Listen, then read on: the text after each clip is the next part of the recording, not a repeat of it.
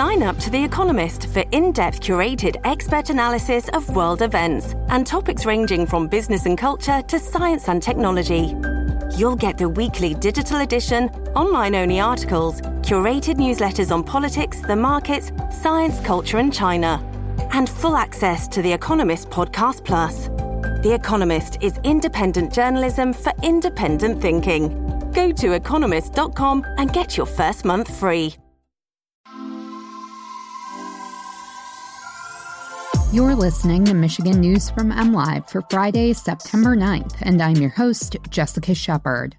Michigan voters will decide on abortion rights in November. The Michigan Supreme Court okays a voting rights amendment for midterm ballots.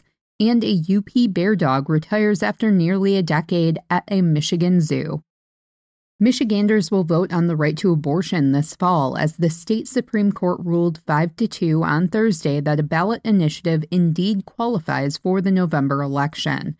Reproductive Freedom for All, which voters will see as Proposal 3, would amend Michigan's constitution to guarantee a fundamental right to reproductive freedom that includes abortion care, contraception, infertility care, and sterilization.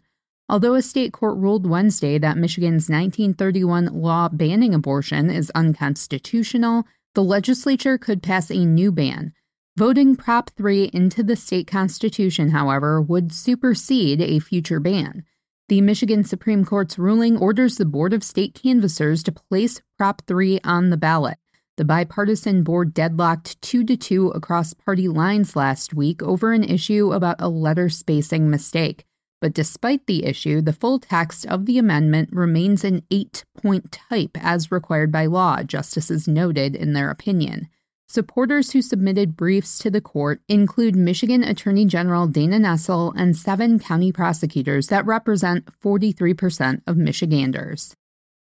A proposal for significant expansion of voting rights and access will go in front of voters in November after the Michigan Supreme Court ruled Thursday that a proposed constitutional amendment belongs on the ballot.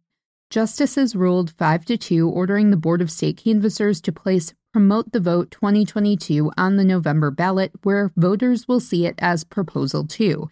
Canvassers deadlocked 2 to 2 last week on approving Promote the Vote's signatures and placing it on the ballot because the board's two Republicans sided with a wording related challenge from opposition group Defend Your Vote.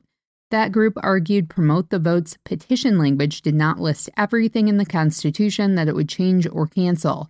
Democratic board members and Promote the Vote argued that the board's role in that vote was only toward approving signatures, not rehashing language that was approved months ago. Among Promote the Vote's provisions are nine days of early in person voting, requiring state funded absentee ballot drop boxes and postage for ballots and applications, and requiring military and overseas ballots to be counted if postmarked by Election Day. A 10 year old dog that has spent most of his life wrestling with his bear buddies at a zoo in Michigan's Upper Peninsula is retiring to a quieter life with a human mom. About nine years ago, 10 month old chocolate lab King was introduced to a four month old grizzly bear cub named Millie at GarLyn Zoo Wildlife Park in Naubinway, about 40 miles west of the Mackinac Bridge. About a year ago, male grizzly bear cub Hutch was introduced to the mix. The three of them have been living in playful harmony ever since. That is, until about a week ago when King retired. The zoo cited arthritis and hip problems as issues that have started to prevent King from being able to play with his bear buddies the way he once did. Soon, King will move in with his new mom, Katie Snyder, a staff member at GarLyn Zoo. The zoo will host a retirement party for King during the first week of October.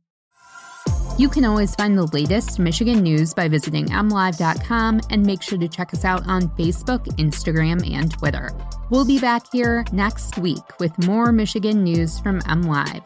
Thanks for listening and have a great weekend.